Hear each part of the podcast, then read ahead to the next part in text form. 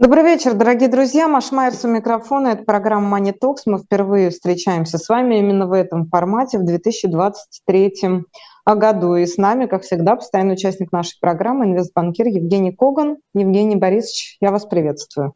Добрый вечер. Дорогие друзья, ну, собственно, у нас в этом смысле все по плану. Пожалуйста, я сижу сейчас с телефоном, где открыт чат в YouTube, куда вы можете писать свои вопросы, сообщения, комментарии. Пожалуйста, не забывайте подписываться на YouTube-канал «Живой Гвоздь», не, забита... не забывайте ставить нам лайки, это особенно приятно и очень для нас важно. Да, я буду по ходу дела читать, но только что-нибудь более существенное, чем... Хотя «Привет, привет, здрасте» тоже обязательно, конечно, прочитаю, ну, по крайней мере, про себя. Вслух буду читать в основном ваши вопросы по делу. Тем более, что у нас сегодня очень важная тема – это Новый год, новые идеи, инвест-стратегии две тысячи двадцать три. А сегодня мы постараемся, мы уже с Евгением Борисовичем договорились о том, что постараемся быть максимально конкретными, очень точными в формулировках, ну и как бы не растекаться мыслью по древу, что вы особенно любите. А, собственно, Женя, у меня к тебе, наверное, первый установочный вопрос. Да, для того, чтобы представить себе, каким будет две тысячи двадцать третий год, надо зафиксироваться в моменте. Вот э, с чем мы пришли, с каким грузом мы пришли, в экономическом смысле, безусловно, к две тысячи двадцать третьему году, и какие самые важные процессы, самые важные наметившиеся тенденции в этом январе? Но мы пришли с огромным клубком противоречий и проблем. Дело в том, что что нам принес двадцать второй год, кроме геополитики, которая взорвала всем жизнь, сломала, ну, в общем, короче говоря, сделала все так, что мы теперь ощущаем себя в некой другой реальности. Рост безудержной инфляции и одновременно с этим борьбу с этой инфляцией, ужесточение денежно-кредитной политики центральными банками, которая в свою очередь приводит к рецессии, подъему процентных ставок и, соответственно, возможным будущим долговым кризисом. Но об этом чуть позже поговорим. Энергетический кризис – это то, что мы имели полный рост в две тысячи двадцать втором году, и, собственно говоря, что тут говорить, я уже думаю, что все это сказано, пересказано. Угу. Рецессия, как я сказал. Начинается рецессия в ряде стран. Да, пока в Америке она не очень сильно видна. Более того, недавно вышли уточненные данные по Америке по ВВП по третьему кварталу. Вроде как и не все так плохо. Но я думаю, что просто экономика, она штука такая, знаешь, инерционная. Так что рецессия тоже. Ну, про геополитику только Нинива уже не говорит. Продовольственный кризис. Мы видели, особенно в первой половине этого года, а вернее того года, довольно серьезный взлет цен на продовольствие. Это тоже довольно сильно било. В частности, опять же, по инфляции. Но логистический кризис, который еще со времен, чуть не сказал царя Гороха, нет, со времен mm-hmm. пандемии тоже мы имели. Вот такой вот клубок противоречий, который в итоге приводил еще и к социальным проблемам. Вот это тоже нужно понимать. В ряде стран мы видели, и, кстати говоря, видим сегодня разрастание социальных проблем. И вот, кстати, сегодня писал на своем канале социальные проблемы вовсю в Бразилии. Мы видим довольно серьезный там mm-hmm. социальный кризис, который разрастается. И я думаю, что это будет тенденция две тысячи двадцать третьего года. Социальные проблемы, социальный кризис. Вот как-то так. А, смотри, Михалыч пишет, сразу вопросы будут читать по ходу, если толковые попадаются. В декабре две тысячи двадцать второго года дефицит бюджета достиг цифры в три триллиона рублей. Это при пятидесяти долларах за баррель. Сейчас цена Юралс, Юралспорт Приморск тридцать восемь долларов. Какой же будет дефицит января? И это при том, что еще нет санкций на нефтепродукты, которые будут, начнут действовать с пятого февраля две тысячи двадцать третьего года? Смотри, по России очень трудно делать прогнозы, потому что все в динамике, все меняется. Я думаю, что те прогнозы, которые мы делали бы, например, три месяца назад, смотрелись бы сегодня просто каким-то смехом. Я думаю, что те прогнозы, которые мы делаем сейчас, тоже будут смотреться с большой иронией, может быть, уже через месяц. Вот. Но значит, я бы сказал следующее. Да, действительно запланирован дефицит бюджета примерно три триллиона рублей. Я думаю, что дефицит будет больше. Дело в том, что действительно сейчас уже ниже сорока долларов были продажи mm-hmm. по ряду партий российской нефти. Это, во-первых. Во-вторых, опять же, довольно большое снижение продаж и по объему, и по цене по газу. Ну, прежде всего, по объему. Поэтому я думаю, что мы не досчитаемся еще примерно минимум двух триллионов доходов. Теперь про- проблема какая? То есть я думаю, что дефицит у нас будет бюджетный порядка, ну, еще раз, это очень оценочно, и я понимаю, что это вот так, знаешь, пальцем в небо, потому что мы не знаем многих будущих составляющих, но я думаю, что порядка пяти триллионов, иначе говоря, где-то четыре целых пять десятых процента от ВВП. Насколько это критично? Ну, есть страны, которые живут и при десяти процентах, ну, это, конечно, кошмар, дефиците бюджета. А это какие, например? Слушай, ну, есть очень много стран в мире, у которых дефицит бюджета сейчас большой. Если сейчас начну тебе перечислять, это... Ну, вот просто что ты сказал, вот самых страшных, страшилку сказал, что и десять процентов это... Ну, смотри, я скажу, что э, считается, что бюджетный дефицит в размере до двух процентов от ВВП – это нормально. Угу. Многие страны сейчас имеют и три, четыре, пять, даже Европа. Даже европейские страны. Я не говорю про такие страны, как Египет, Пакистан, Шри-Ланка и так далее, где там дефицит бюджета принципиально носит другой характер. Теперь, угу. насколько это серьезно и как будет закрываться дефицит бюджета? Вот, в первую очередь, первую очередь ФНБ, вторую, вторую очередь заимствование, как я понимаю. Вот. Насколько это трагично и критично? Это будет влиять, это будет бить по доходам. Видимо, государству в какой-то момент придется включить, ну, еще раз, ЦБ говорит, что он не будет включать печатный станок, но, судя по всему, что-то делать придется, потому что, скорее всего, ЦБ будет одалживать банкам деньги, которые будут, в свою очередь, идти на заимствование. То есть, ну, какую-то форму кью и, такого-то российского количественного смягчения, наверное, мы увидим. Но еще раз говорю, я не хочу сейчас пока прогнозировать, тем более я не так давно брал интервью у руководителя Департамента денежной и кредитной политики Центрального банка, но он как бы оценивает ситуацию достаточно спокойно, говорит, что это пока, ну, мы выдерживаем. Смотри, тут еще очень важный момент какой. двадцать второй год был отмечен тем, что каждый день было превышение, значит, ну, торговый баланс, платежный баланс, каждый день плюс один триллион, один миллиард долларов. То есть, наверное, было превышение, ну, посчитаем по году, но никак не меньше, чем двести тридцать - двести пятьдесят миллиардов долларов. Обычно превышение торгового баланса, так сказать, доходов над расходами примерно менее там, сто пятьдесят - сто восемьдесят, до двухсот миллиардов. Угу. И это все микшировалось либо оттоком капитала, либо бюджетным правилом. Сейчас бюджетное правило не работало, поэтому мы увидели укрепление рубля. Увидели в конце года, что рубль перестал укрепляться, потихонечку стал падать. Вот. Я думаю, что итог марлезонского балета, скорее всего, рубль не удержится на текущих уровнях. И естественно, что будут сокращаться, наверное, поступления, то есть торговый баланс будет... Я не думаю, что он будет даже в этом году отрицательный, так же, как и платежный баланс. Но сальдо, наверное, будет не таким большим. Вот. Поэтому, наверное, рубль мы увидим на уровнях и восемьдесят, может, и девяносто. Ну, я не, Подожди, не исключу. А можно я свою дилетантскую включу логику? Значит, ты имеешь в виду как раз завалившийся импорт и превышение экспортных доходов над, соответственно, уходящими деньгами. Правильно? Да, да, да. Я именно да. это имею в виду. Угу. Смотри. Импорт потихонечку восстанавливается, там параллельно он серый или какой бы то ни было, и плюс сокращается экспорт за счет санкций, за счет отказа европейских стран от российских энергоресурсов. Правильно? Ну, смотри, Россия находит новые пути, новые хабы, mm-hmm. но тем не менее суммарно объемы сокращаются, и сокращаются объемы не только нефти, газа, Россия торгует и углем, и металлами, и продуктами химии, и, и, и редкоземельными угу. металлами тоже, так сказать, и так далее. То есть много чего. И вот все это, да, немножко сокращается. Угу. И да, кстати, лес, естественно, тоже. Но при этом я правильно понимаю, что это хорошие новости для ЦБ, потому что такой крепкий рубль не устраивал, в общем, российское государство, как раз из-за сокращения экспортных доходов.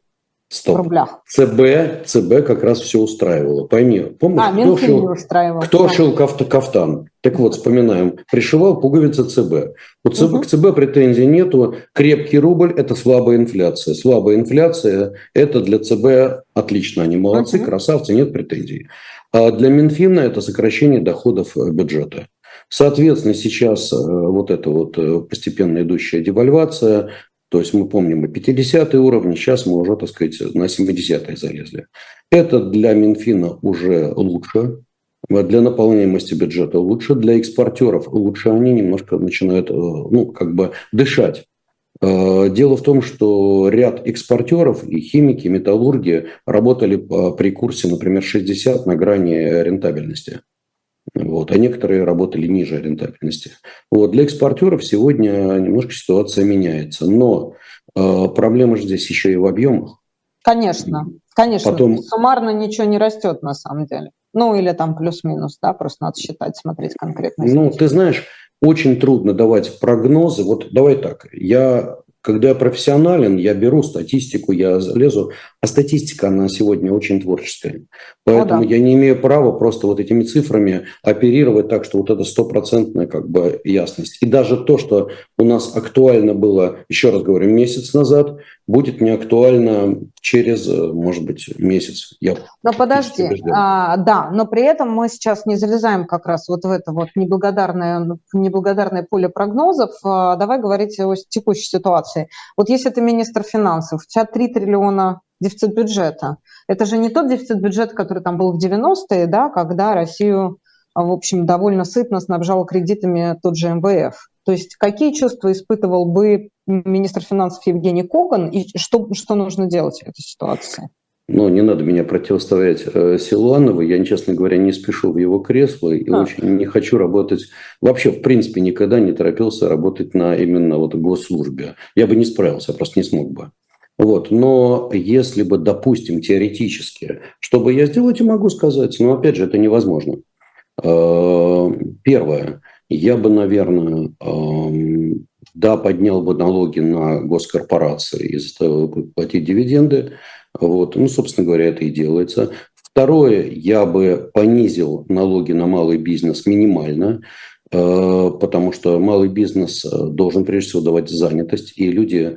Э, пускай, так сказать, чувствуют себя. То есть я бы повысил доходы населения максимально.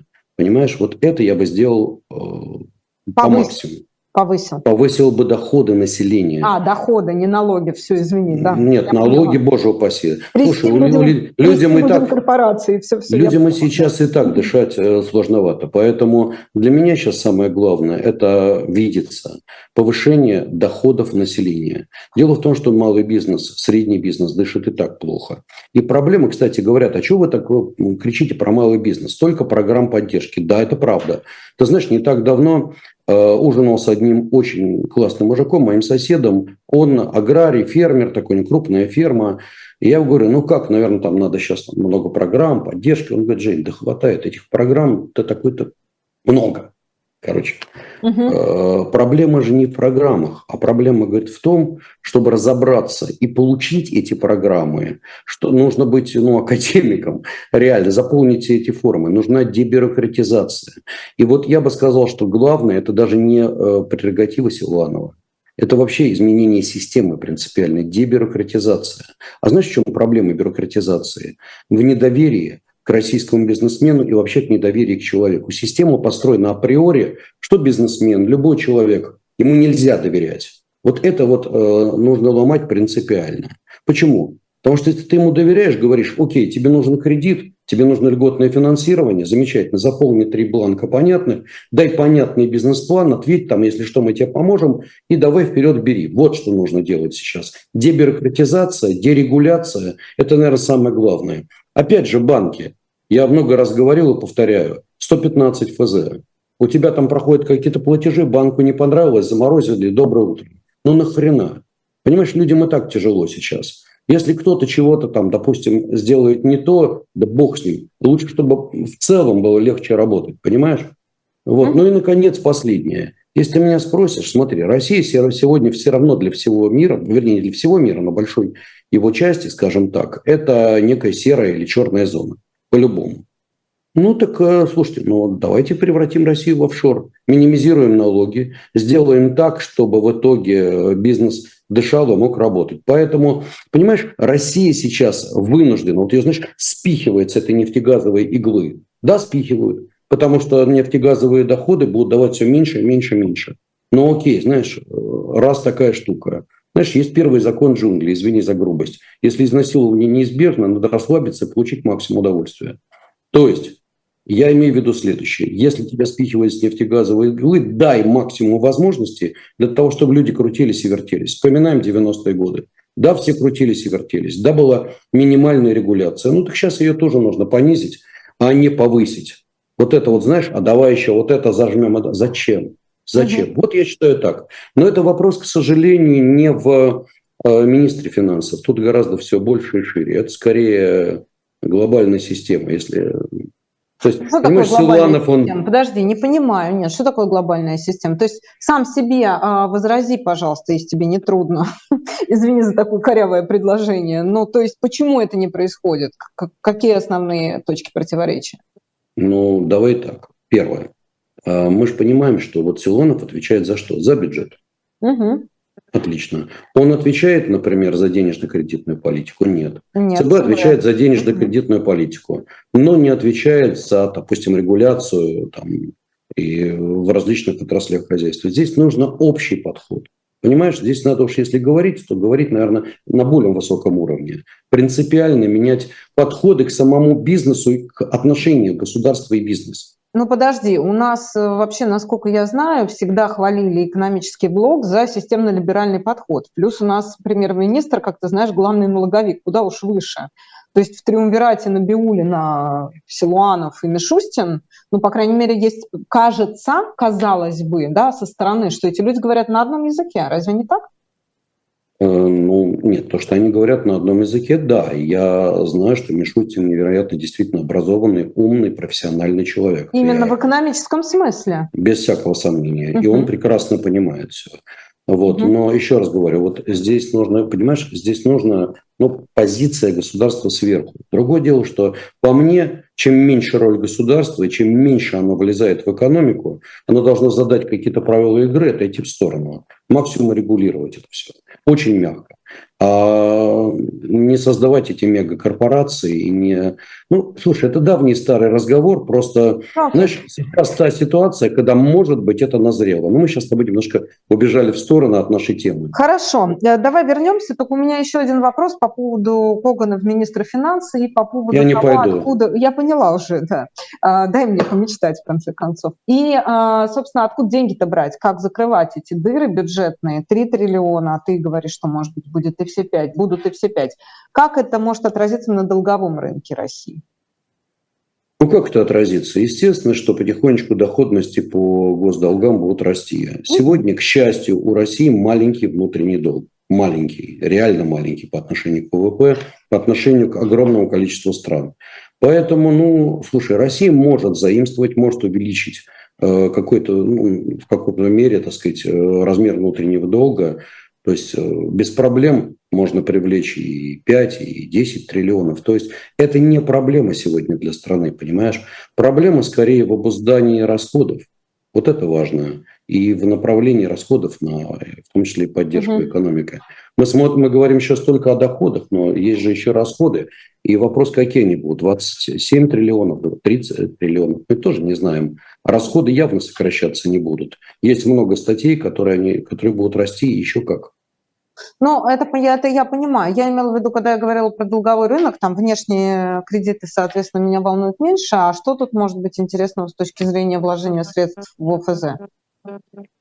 Смотри, ОФЗ сейчас дают порядка где-то восемь с половиной - девять годовых. Ну, а будет примерно больше? Наверное, да. Наверное, mm-hmm. по итогам года. И, кстати говоря, уже Центральный банк намекает, что вот эта политика по снижению ставок явно заканчивается. Обрати внимание, кстати, Сбербанк начал потихонечку, потихонечку поднимать ставку по ипотеке. Mm-hmm. Вот. Скорее всего, ЦБ будет какое-то время держать ставку, потом, возможно, ее поднимет. Потому что ставка, ставка у нас сегодня семь с половиной, как известно, а ОФЗ, например, дают там где-то восемь с половиной, восемь три четверти разные, с, с разными сроками погашения. Поэтому э, ОФЗ уже э, ну, прайсит, то есть показывает доходность немножко выше, чем ставка. Скорее всего, в какой-то момент ЦБ придется поднимать ставку. Да, это будет. Угу. Хорошо, а, давай поговорим о том, какие, собственно, проблемы из тех, что мы обозначили, будут нарастать в двадцать третьем году, а какие, наоборот, ослабевать. Ну, вот так вот, по верхам, что называется, просто по пунктам. Поехали. Значит, если мы говорим про мир, в мире явно проблема будет нарастать, это долговой кризис. Дело в том, что объем долгов только растет за последние годы, и очень много корпораций, которые набрали долги во время пандемии и домохозяйств, я думаю, что предвижу, я предвижу большое количество дефолтов, корпоративных прежде всего, я думаю, их много будет в этом году, персональных, то есть личных, причем не в России, а везде, по всему миру. Так что долговой кризис, я думаю, что он разыграется по полному разряду в этом году. Второе – это социалка, социальное напряжение, оно будет расти, и это будет символ двадцать третьего года, это моя позиция.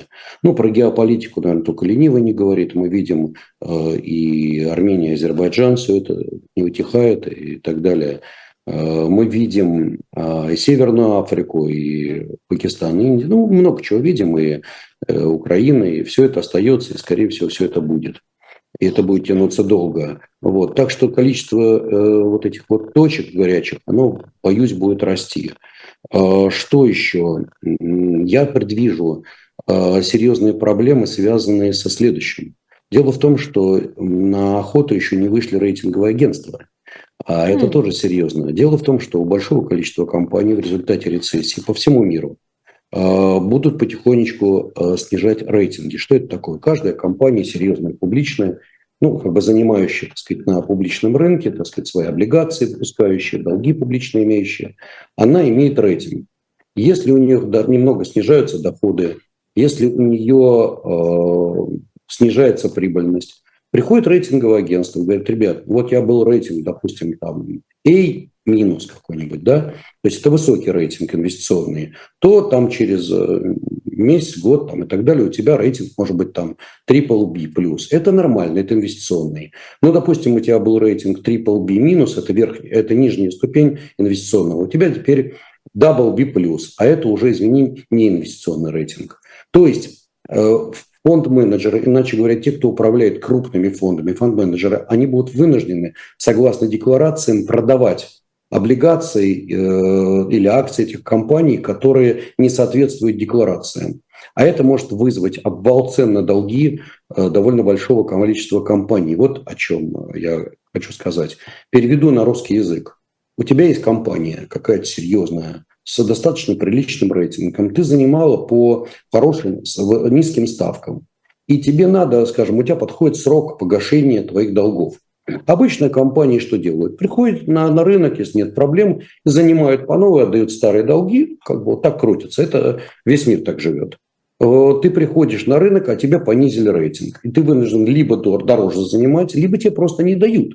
И цены твоих облигаций ниже, а доходности выше. В какой-то момент у тебя начинаются кассовые разрывы, потому что ты вынужден платить больше, больше, больше. Вот, собственно, и все. Вот это то, что может быть. Это может быть очень серьезно в этом году. Угу. А, а в чьих интересах это происходит? То есть какая механика заложена в эти действия? Какая логика? Да, не в чьих как, хотим, так и считаем? как хотим, так и считаем? Нет, конечно, нет. Ну, когда мы говорим про сложную систему формул, правильно, которые естественно, естественно, отражают естественно, то, что происходит на рынке. Естественно. Значит, если мы говорим про рейтинговое агентство, то там ситуация следующая. Они учитывают огромное количество факторов. Во-первых, они учитывают денежный поток компании, ее доходы. Во-вторых, они учитывают долговую нагрузку. Насколько относительно на долговая нагрузка соотносится, например, с EBITDA, иначе говоря, с грязной прибылью. Наконец, они учитывают свободный денежный поток. Они оценивают, скажем, очень важный момент корпорации, а у тебя дюрация долгая, и перевожу на русский язык. У тебя долг короткий, длинный, у тебя может быть долг большой, но он растянут настолько по времени, что для тебя это не принципиально. И тут более того, самое интересное, что, понимаешь, каждое рейтинговое агентство, я имею в виду крупнейшие Fitch и э, там, господи, эс энд пи и так далее, у них свои критерии. Кто-то больше обращает внимание на денежный поток, кто-то больше следит за долговой нагрузкой. И знаешь, в чем проблема? Допустим, у тебя сегодня долг к EBITDA, иначе говоря, грязной прибыли, например, у твоей компании два, соотношение два. Любой финансист тебе скажет, что два – это хорошо. Mm-hmm. Это небольшой долг, это все нормально. Хотя надо еще смотреть срочность этого долга, как быстро его платить. Ну, допустим, в среднем два – это нормально. Представь себе, у тебя сократились доходы, а долг его остался неизменным. Долг его надо платить. Опаньки, у тебя уже три. Три тоже не страшно. Опа, у тебя пять. Опять это, извини, это уже высокая долговая нагрузка, и банки, у них уже начинают срабатывать определенные звоночки, иначе говоря, ковенанты, триггеры, которые, по которым банки говорят, банкиры говорят: «Э, дорогой мой, ну-ка верни нам долг. У тебя уже мы не можем тебе держать твою долговую нагрузку». То есть она для нас неприемлема. А если у тебя было два, стало десять, у тебя сократились доходы. Ну нормально, ничего страшного. Ты, ну, прибыль меньше стала. Все. И вот эта проблема серьезная, понимаешь? Вот рейтинговые агентства начнут работать, и это будет. Это мы увидим во, во втором квартале, может быть, даже в первом квартале. Это то, что будет, и я это знаю, что это будет, потому что это логика. Посмотрим. Вопрос тут в одном. Насколько жесткий будет в мире долговой кризис, во сколько, насколько жесткая будет рецессия, или рецессия будет не сильная. Вот это самый главный вопрос сегодня. Хорошо. А, а что у нас, какие тенденции ослабевать будут? Что пойдет на спад, на твой взгляд, в двадцать третьем году? У нас это в смысле в России. У нас в смысле в России, да. Ну что у нас будет ослабевать? Тяга к выживанию будет расти, я думаю. Что будет расти? Тяга к выживанию, я смеюсь.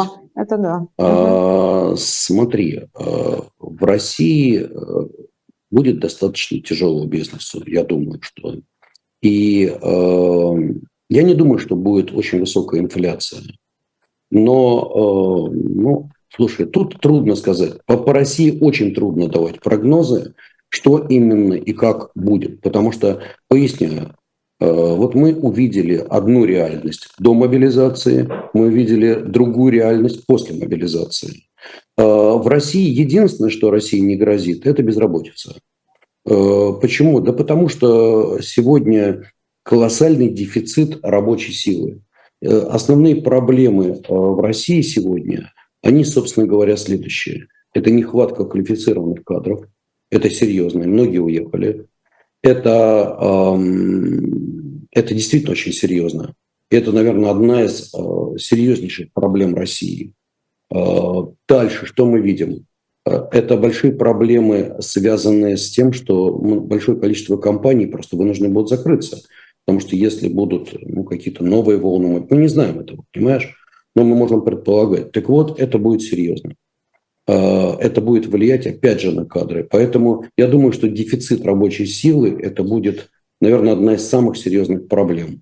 И вторая проблема – это долговой кризис. У нас, он пускай небольшой сектор ВДО, это сектор э, высокодоходных облигаций. То есть большое количество компаний там год назад, два года назад, э, пользуясь достаточно низкой ставкой, привлекали деньги. И если, допустим, крупные корпорации могли привлекать деньги под там, шесть, семь, восемь годовых, то небольшие компании, ну, с понятным бизнесом, привлекали под двенадцать, тринадцать, пятнадцать. Как они будут рефинансироваться в этом году? Вот это главный для меня вопрос.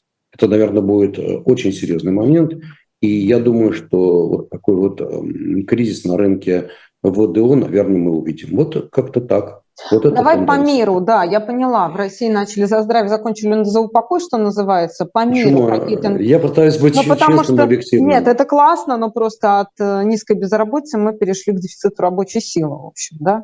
А, ну, понятно, а, это, понятно. Это так? Одно и то же, да, понятно. А, две стороны одной медали. А, по миру, скажи, пожалуйста, чего ты ожидаешь? Ключевые ставки, долговые обязательства? Ну, поехали. И прочие радости. Да, да, да, да. Значит, смотри, по миру. Во-первых, я жду, что в мире начнет снижаться уровень инфляции. То есть это мы явно увидим, что инфляция снижается, мы это увидим сейчас. Это медицинский, как говорится, факт.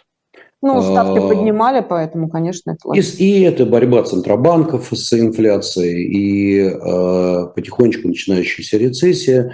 У людей меньше денег, люди не так активны в своих покупках. Понятно, инфляция будет снижаться, и, наверное, к концу года мы по Америке увидим, там, может быть, инфляцию на уровне четыре-четыре с половиной процентов, угу. плюс-минус. Это вполне реально. Скорее всего, сойдет на нет энергетический кризис. Это тоже серьезный момент, который может, опять же, понижать давление инфляционное на весь мир.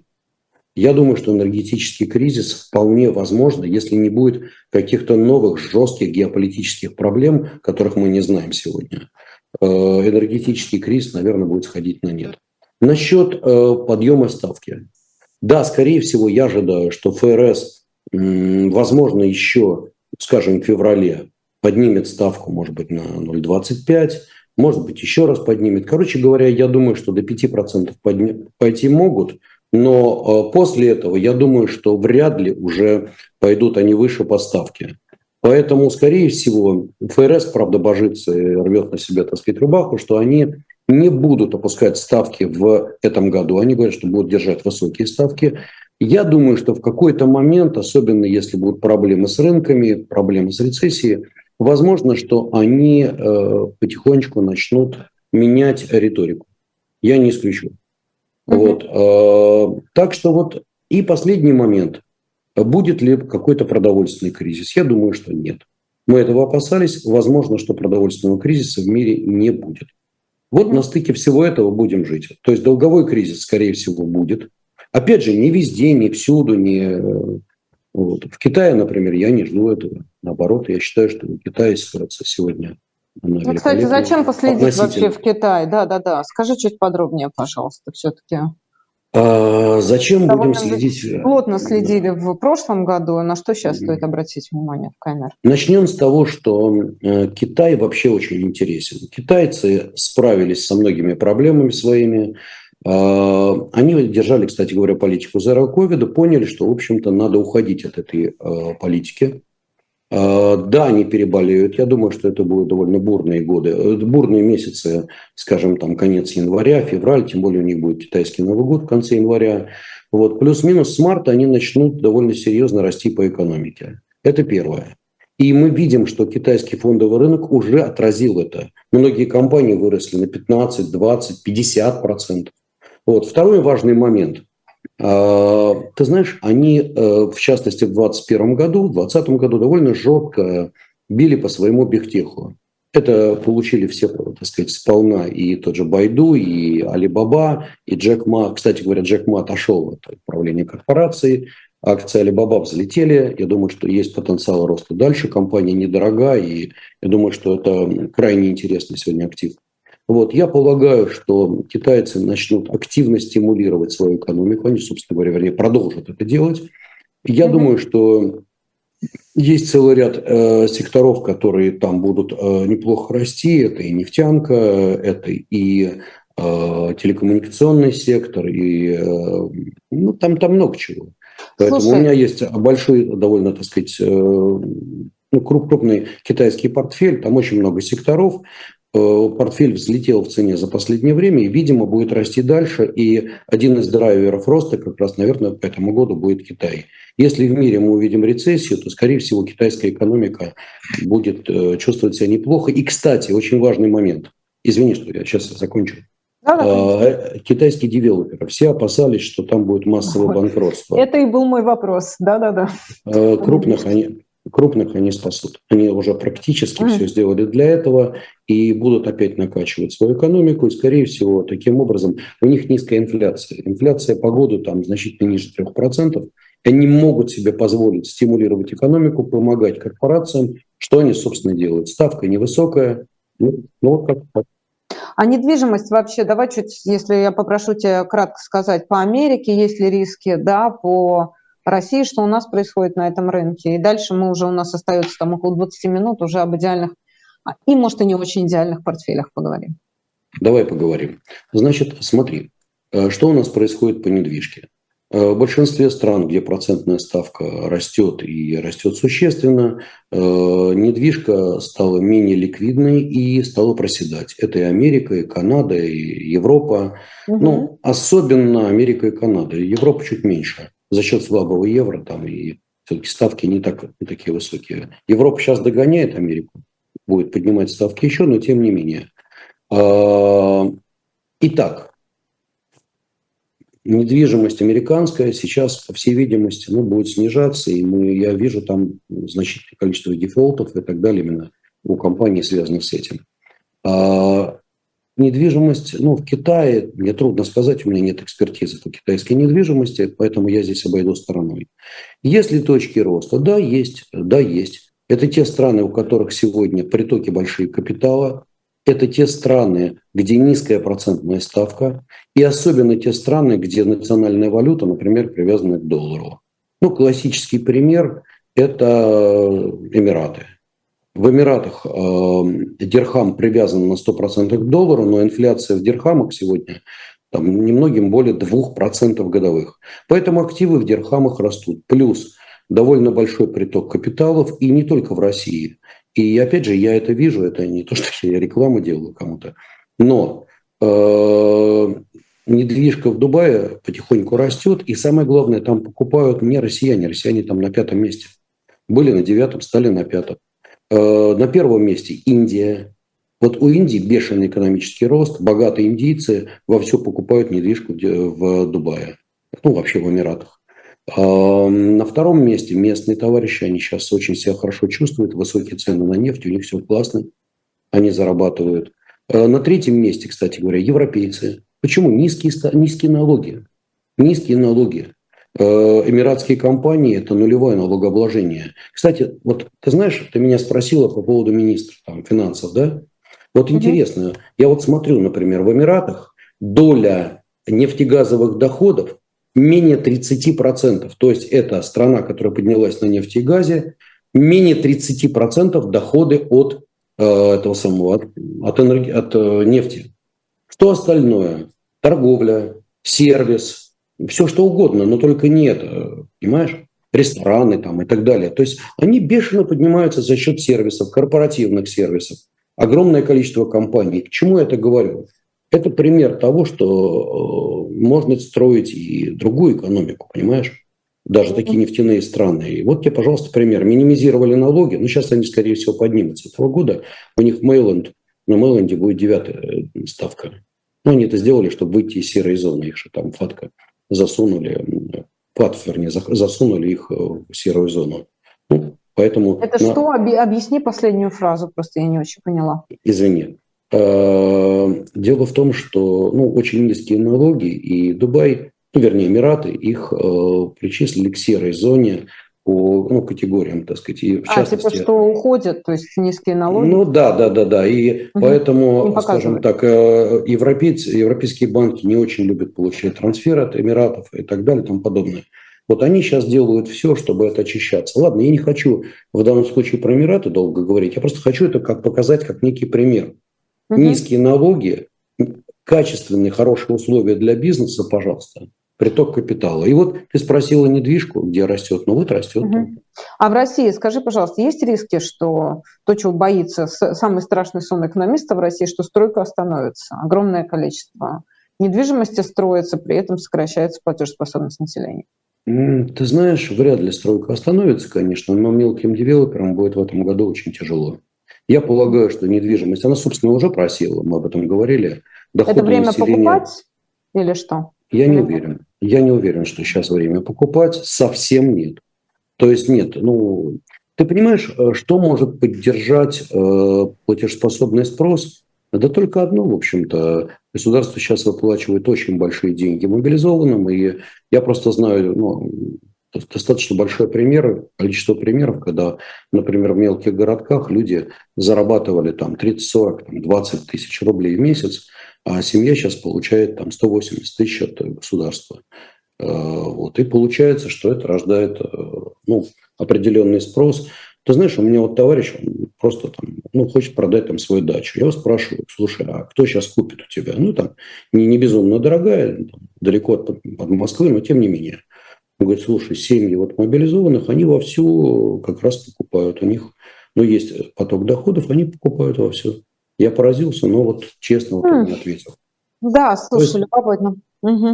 Да, но это же что значит? Это опять же это расходы государства. Мы возвращаемся к бюджетному дефициту.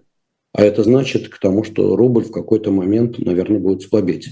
Но это опять мы с тобой вернулись. Вот, ну, вот как-то так.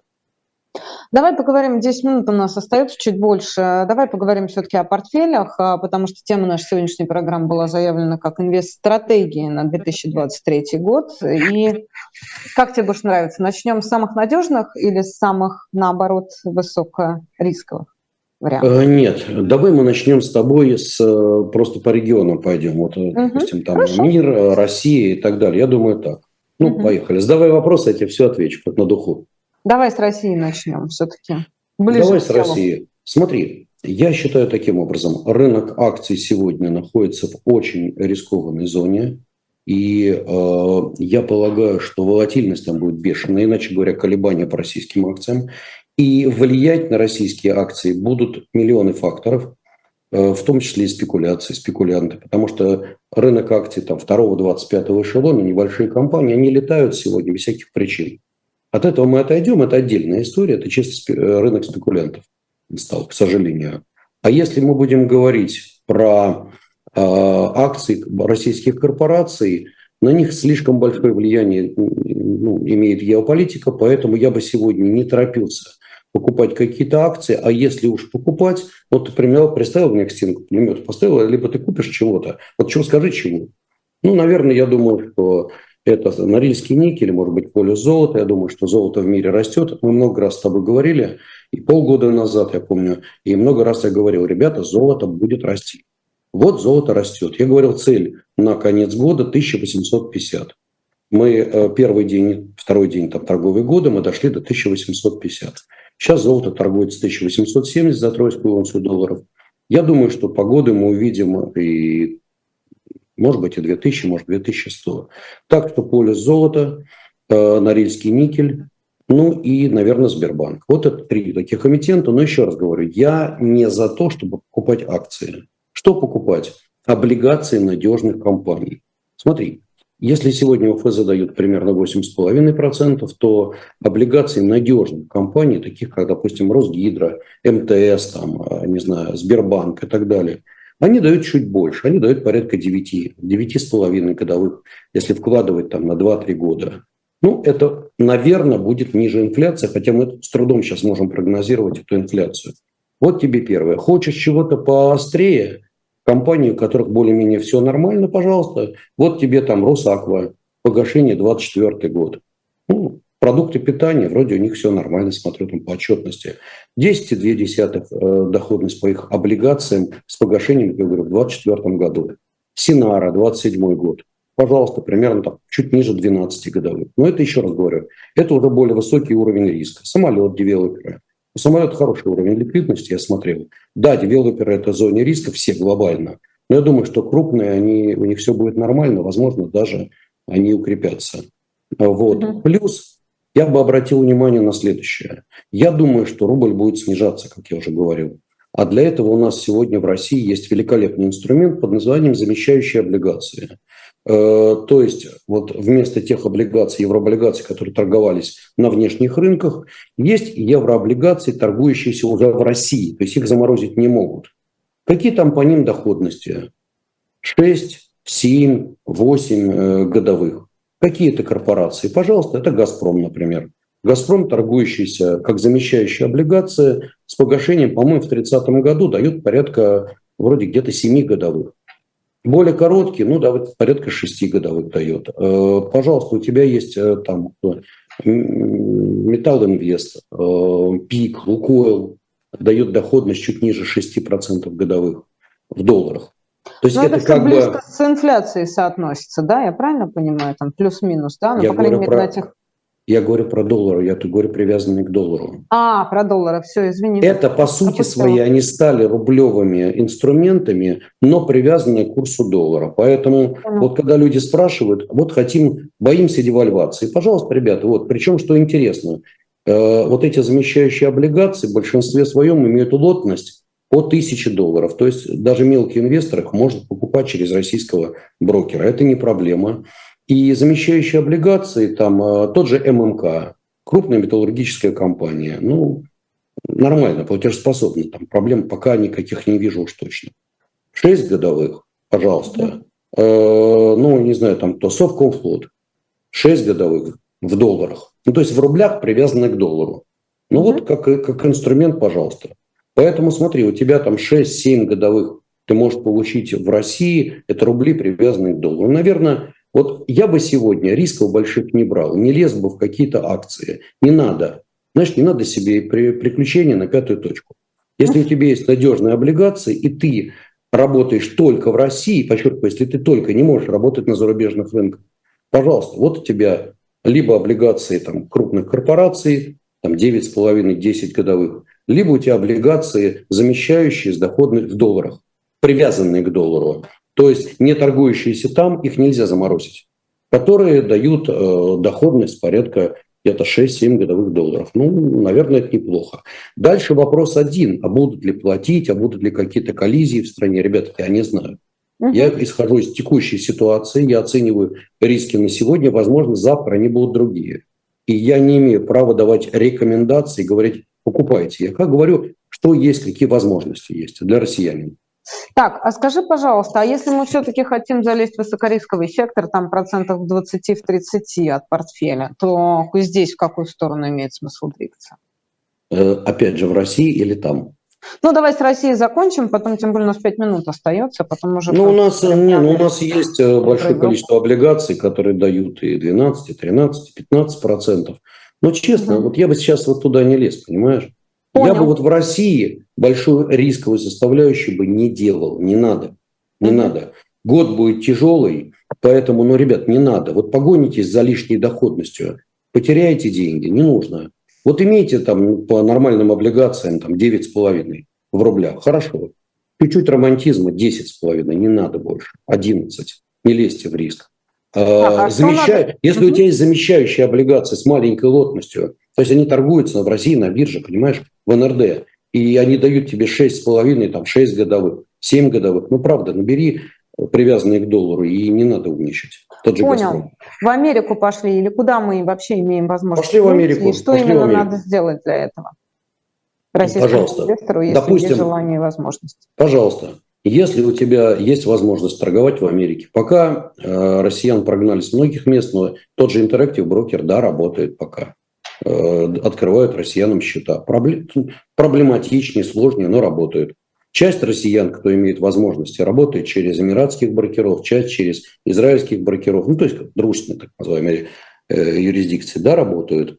Что можно? Опять же, ребята, я говорю сегодня, вот не берите вы проблемы на пятую точку свою. Паул, когда борется с инфляцией, он вам не помогает, он свои проблемы решает. Он поднимает ставку для того, чтобы бороться с инфляцией. Но, поднимая ставку, он создал ситуацию, когда огромное количество долгов вполне интересных компаний торгуются по доходностям в долларах на мировом рынке вполне приемлемым. У тебя возможность есть получить и пять с половиной, и шесть, и семь, и восемь процентов годовых по весьма интересным компаниям. Привести пример, пожалуйста. Jaguar Land Rover дает сегодня доходность в долларах, только не падай, чуть ниже десяти годовых. Да, риск, mm. да, определенный риск. Abercrombie Fitch, знаешь, такая штука. Mm-mm. В Париже, вот, на сельских полях, шикарный магазин. Mm. Произведение искусства. Весь. Вот. Но Abercrombie, качественная одежда весьма умер... по умеренным ценам, дает доходность вот их облигаций с погашением в две тысячи двадцать пятом году. восемь и два годовых сейчас. ТЭВА.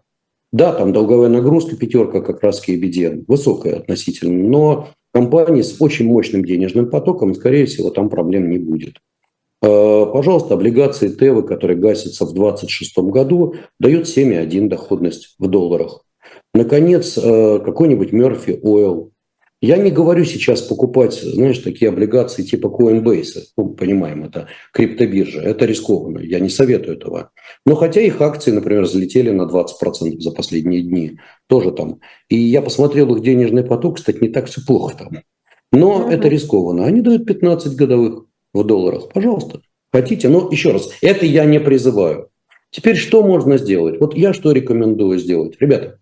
Возьмите облигации, не надо гнаться за высокой доходностью. Возьмите облигации с достаточно приемлемым рейтингом, которые дают американские, скажем, с погашением через три-четыре-пять лет, не надо очень длинные, всякое может быть в жизни, под, например, доходность, ну пускай шесть годовых, да?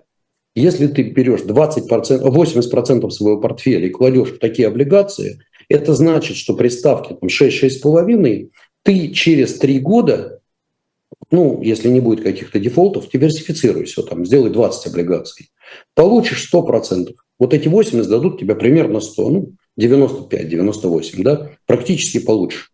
Вот эти двадцать процентов ты можешь вложить в какие-то уже спекулятивные инструменты. Пожалуйста, куда хочешь. Веришь, что сегодня Tesla, там, я не знаю, стоит сто, сколько там она, сто восемнадцать, там, падала до сто пять, неважно. Веришь в Теслу на длительный срок. Еще раз, я не призываю, я просто говорю, она, наверное, будет еще дешевле, скорее всего, еще подешевеет. Веришь в длительный срок, ну, купи там на три копейки там, Теслы. Пожалуйста, веришь какие-то там, не знаю, что рынок в какой-то момент взорвется, там, китайский, ну, пожалуйста, положи ты там, э, не знаю, там пять процентов китайский рынок. То есть на эти двадцать процентов, ну, ты можешь делать все, что хочешь. Купи какую-то интересную недвижку. В конце концов, вот я могу сказать честно, я сделал для своих, ну, подписчиков, клиентов ультраспекулятивную стратегию, которая работает и в лонг, и в шорт, иначе говоря, работает и на повышение, и на понижение. Ну, достаточно спекулятивная стратегия, но вот доходность какая, где-то примерно, причем я оперирую только тридцать процентов денег, семьдесят процентов лежат в кэше. Ну, там uh-huh. где-то примерно у меня двадцать семь процентов я сделал за э, примерно три с небольшим месяца, то есть там где-то девяносто. За сколько? Ого! Да, это то правда. То есть ты под девяносто это... годовых ушел в этом... В этой да. высокой, как это, ультра-агрессивной стратегии. Ну, это, еще раз, это сегодня может быть так, завтра может быть по-другому. Ну, я не хочу, пойми, это очень спекулятивная стратегия. Да, у меня есть такое, да, это правда подтвержденное. Я готов доказать каждую цифру. Ну, как, ну действительно, да. это спеку... то есть, пойми, да, я просто самое почему, главное, ну... услышьте Когана, не играйте на все, а только частично. Это двадцать процентов и не надо, от да, вашего и сегодня, партнера. Это, более того, в этом году ни капли на заемные, ни капли. Ни капли. Вот на свои деньги, пожалуйста, восемьдесят процентов. Хочешь спать еще спокойнее, девяносто процентов. В облигации под шесть годовых, понимаешь, инфляция будет затухать. Поэтому в какой-то момент эти облигации будут давать тебе с, с учетом процента на проценты больше, чем инфляция в долларах. Пожалуйста, если ты работаешь на зарубежных площадках. Так можно работать через зарубежных брокеров или банки, пожалуйста. А, Евгений Борисович, нас выгоняют, нам уже пора заканчивать сейчас без трех минут, и нам пора уступать место нашим коллегам Максиму Курникову и Екатерине Шульман. Спасибо большое, инвестбанкир Евгений Коган. Берегите себя, будьте здоровы, следите за вашими деньгами и, в общем, не рискуйте зря. Меня зовут Маша Майер, всего доброго, Жень, спасибо большое. Всего доброго, друзья. До свидания. Удачи вам и будьте осторожнее, не горячитесь в этом, в этом году.